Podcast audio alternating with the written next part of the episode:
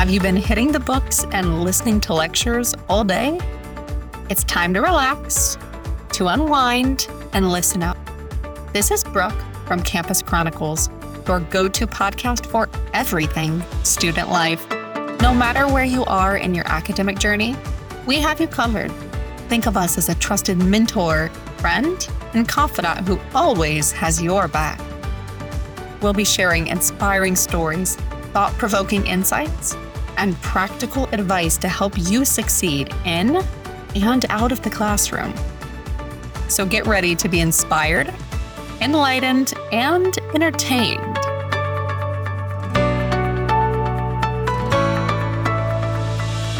Hello, hello, everyone. I am so excited to introduce you to the beautiful person that we have with us here today.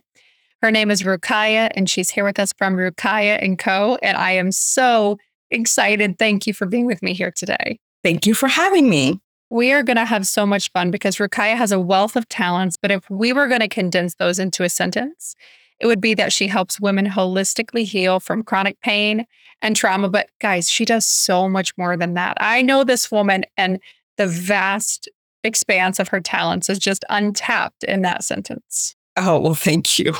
so I want to dive right in. I know that in this podcast, we're really talking to a younger audience. We're talking to people that are working very, very hard mentally to get good grades. We're talking to people that are in a brand new social environment for the first time. We're talking to people that may or may not be experimenting with relationships, all sorts of different things. And all of those have an emotional wellness price tag. And part of that work you do is helping people really discern, right, what effect their choices has on their emotional wellness. Yes, for sure um, it's so important to prioritize and figure out what exactly is our priority and, and what's important to us. And then to be able to achieve our goals, sometimes we have to slow down so that we can um, catapult ahead and reach the goals that we want to accomplish for sure. Absolutely. So when you first evaluate one of your clients, what are some of the things that you look at? Because I know it's such a big, comprehensive picture. So, really, what are your first questions or what are the first things you tap into? Oh, yeah, that's such a great question. Thank you, Brooke.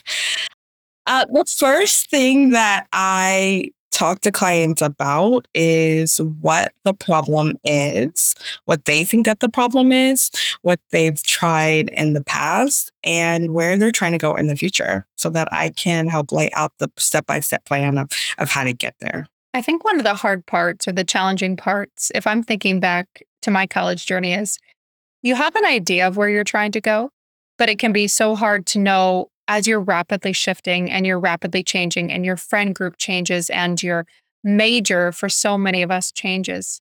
How do you really set out that plan when you're not necessarily sure where you're going?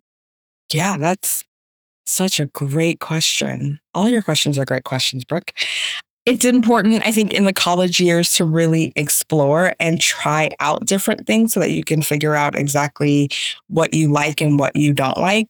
Um, you know, I definitely encourage college students to take notes of, of what it is. You know, even if you have a job or you have a class that you learn something about a certain industry, and maybe that's not something that you actually would choose, but maybe there's aspects that you would like, right? Maybe it's um, interfacing with clients. Like maybe you don't want to be a psychologist, but maybe you like interfacing with clients and, and having that one on one. So you would maybe look at something in the social sciences, right? Field versus maybe IT, where you're locked in a room, not surrounded by people at all, or not having very many, you know, interactions with people. So even if it's something that you may or may not like, just figuring out what about that thing can just help you narrow down to what you like. And then finding like a mentor or a coach that can help guide you. You know, one of my favorite things um, to tell young people is to, yeah, if you think that you're set, a lot of people are set on what they do want. I say, yeah, go talk to someone who is in that field, who's doing that job, and ask them what was their education journey, right? What internships did they take? How did they make that decision? How are things going? You know, how much money are they making? What is their work life balance? Are they able to accomplish all of those things? Like, was there, you know, um, upward mobility in the companies that they're in? How many opportunities? Was it hard to find a job in that field? Um, you know, there's just so much to even consider, but go out there and explore and talk. And, and I will tell you, that just about everyone who's in the field, no matter what field it is, they love to tell their story, their challenges, and their successes of how they got where they are today. And rolling that into health too, something I noticed that you brought up was work life balance, right? Because it's easy to look at a career. So originally, and this surprises most people, I wanted to be an MD. And that ended up not being a fit for my personality because I she, you can see her smile, everyone. I am so free flowing and I'm so creative. And I realize that does not necessarily align with the values that I have for my life. And while I respect the work, once I really, really got into the nitty gritty of it and became really honest about how that would impact my personality, my health, my work life balance, a potential family, it wasn't the right fit for me. And you probably, Ruqayyah, working on people's health, you see the impacts, right? That perhaps years of neglect has on bodies when you don't choose the career that's maybe right for you. Yeah. I mean, I think that that's work life balance is one of those things that I think is almost the last thing to even consider if people consider it at all. Right. There are people that are like, you know, they've been wanting to be a doctor since they were eight years old and they go through all the schooling and they do you know, do all the things, or maybe that you know, their family's goals for them or just something that they just really want it to be. Whether, you know, I know we're picking on doctors right now, but um, that happens in so many different fields. And so it is important to consider the work life balance and how that comes to play. And sometimes you don't know until you're in it as well. So I worked in nonprofit for years we all know nonprofit is stressful. She's trying not to say it, but if you're going to go into the nonprofit career, please understand that there's a little bit of stress involved with it being a not for profit. It's right there in the name, my friends. For sure, for sure. There's a way to have balance and to have boundaries. Really, balance is just all about having boundaries and knowing what your boundaries are. And, you know, it's, you know, the skill that that's important to learn and we can always lose them and relearn it. So it's never too late at all. But yeah, boundaries is a huge one for work life balance. I want to touch on boundaries. Everyone's definition of boundaries is so distinctly different. What's your definition? My definition of boundaries is it's about defining what's in alignment with who you are and creating rules or filters to be able to distinguish which of those will allow you to be in alignment with who you are. I love the filters too, because it gives that mental analogy, right? That certain things we're going to let pass through and then certain things we're going to keep. And it can be so hard because we don't talk about boundaries when we're in kindergarten, middle school, high school. We're starting to have that conversation, but we're not necessarily having that conversation at the depth that we should have it and then you're plopped into a new environment. Oftentimes you're isolated, oftentimes you're alone. And you have to think to yourself, what are my boundaries for friendships, for romantic relationships, for the way that I'm going to allow someone to treat to treat me, whether they are a superior or whether they're not, right? And I know that was really challenging for me. I'm a natural people pleaser. And uh, you know, it's something that I've had to work on really refining my boundaries and refining those filters because so many of us are naturally dispositioned to please. And that's really praised in our school system. Yeah. Yeah. We talk a lot, I think, growing up, you know, or raising kids or all of that. Like, we talk a lot about physical boundaries, right? And people not allowing people to enter into our personal space. But the emotional boundaries and the intellectual boundaries and the relationship boundaries are something that we don't necessarily need talk that we don't necessarily talk about, but we need to talk about. Those are things people pleasing. It's just a lack of boundaries, really, is what it is. And it's a lack, it shows a lack of um, self esteem, self confidence. Um, you know, thinking that the other person or acting like the other person, our actions show that the other person is more important than ourselves. And that's just not true. How do you refine your boundaries? Like, what are your processes?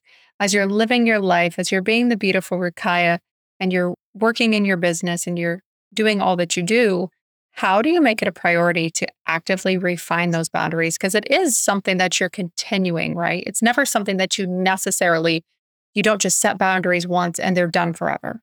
You know, it is something that we are constantly refining, even if we think that we're not, we are. The lack of boundaries is still boundaries.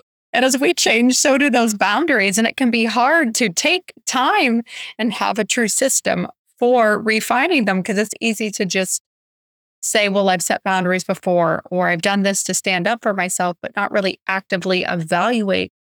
As you evolve, your boundaries will naturally evolve.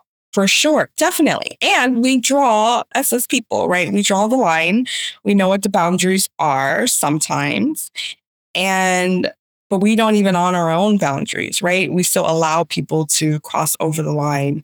Um, I almost feels like a, a, tug of war, right? There's that line in the middle, and you're tugging back and forth um, on opposite sides of the boundary line. And sometimes we allow people to come over into our space and cross that boundary, even though we know or we've even, you know, have said it verbally out loud, like, no, this is a boundary, but we still allow people to cross over into it. And so I'm working, I'm working with clients. You know, I love to work with clients. And the first thing that I have them do is to write down what the boundaries are for themselves. And then also to start with the relationships that are easiest to be able to draw the line so that they can practice holding that boundary with those that um, it's easiest to be able to do that with, right? So, you know, we're not going to start with the relationships closest to us, whether it's our parents or our siblings or our boss or, you know, whoever, right? We're going to start with something a little bit more distant, right? Maybe we'll start with a cousin a colleague, right? We're going to start with a colleague before we start with our boss, right? Because the boss has the ability to fire you. And so you want to be careful. And so you just want to practice so that you're able to, and you do it nicely, right? There's a way to do it um, for sure. But, you know, starting with the, the boundaries that are easiest to uphold first. And then as you get practice with that, then you can come in closer and and start to deal with the closest relationships to you. And it's a good way to practice the feelings, right? Because I think when you first start setting boundaries, and I know this was the case for me years ago, it's easy to internalize the guilt. What advice do you have if someone's feeling guilty and they're setting boundaries for the first time? How do you manage that in a way that's healthy? Yeah, well, the very first thing that I would do is I would ask them why they feel guilty. What is it that they feel guilty about? And what is the value for the other person for you to uphold that boundary? Right? Something that we don't tend to think about. We think of the boundary as a bad thing, but it isn't, right? We set boundaries if you think about it, whether you have kids or you were a kid at once, right? We have boundaries with kids.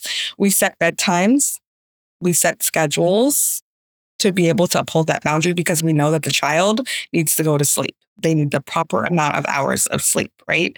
There's boundaries of playing in the front yard so that the kid doesn't run out in the middle of the street and get ran over.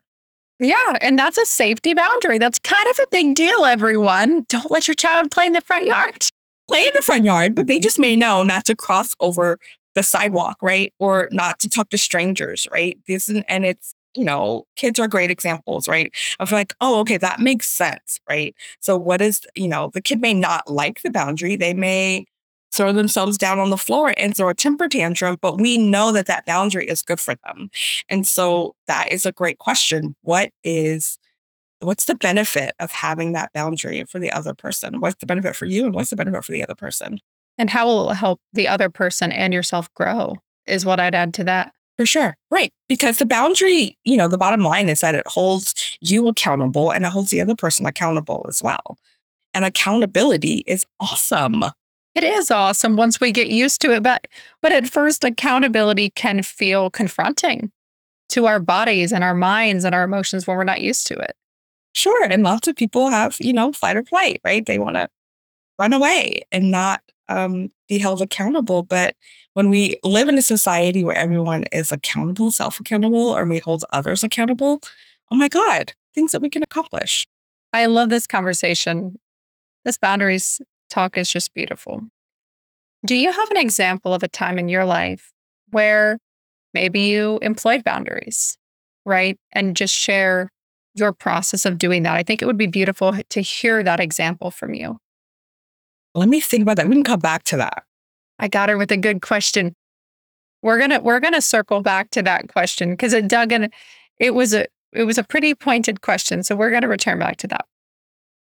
I know for me, when I was setting boundaries with people, like you mentioned, that were close to me, it was very, very different than people that were far away from me because it's almost we can feel almost as if we're attacking, right? And the way that you approach it from a very neutral, non triggered place is so vital. How do you get to that state of neutrality around setting boundaries when maybe you're not in the best headspace? What's your advice for that? Because sometimes we want to set a boundary when we're really, really angry or we're really, really triggered. But we probably want to do it from more of a place of neutrality so that we can access our own personal power versus just accessing you know, a state of anger. Yeah, for sure. You know, I recommend, you know, journaling and writing things down and coming back to it when you are um, in a neutral space, right? Physically in a neutral space, but also your headspace, right? Where you're not talking out of anger, you're not lashing out, and it isn't about um, making someone mad or getting back at them, or, you know, it's not a a tit for tat, right? It really is about what is, and so really taking the time to really think about what is your boundary? Why do you have it? And then what is the benefit? What is the benefit for you? And what is the benefit for the other person? Like I was just saying, why is it beneficial for them, to, for you to have this boundary with them? Whether it's to hold them accountable, whether it is to teach them or be an example of how to treat other people or for their own safety. Oh my goodness. Well, thank you so much for sharing today. Thank you, Ruqayyah from Ruqayyah and Co. Thank you. Thank you for joining me on Campus Chronicles. I hope you found our discussion informative, inspiring, entertaining, and fun. We are always working hard to make sure that our episodes are the very best they can be, which means we need your help. If you liked what you heard, remember to hit the follow button on your favorite podcast platform and drop us a review.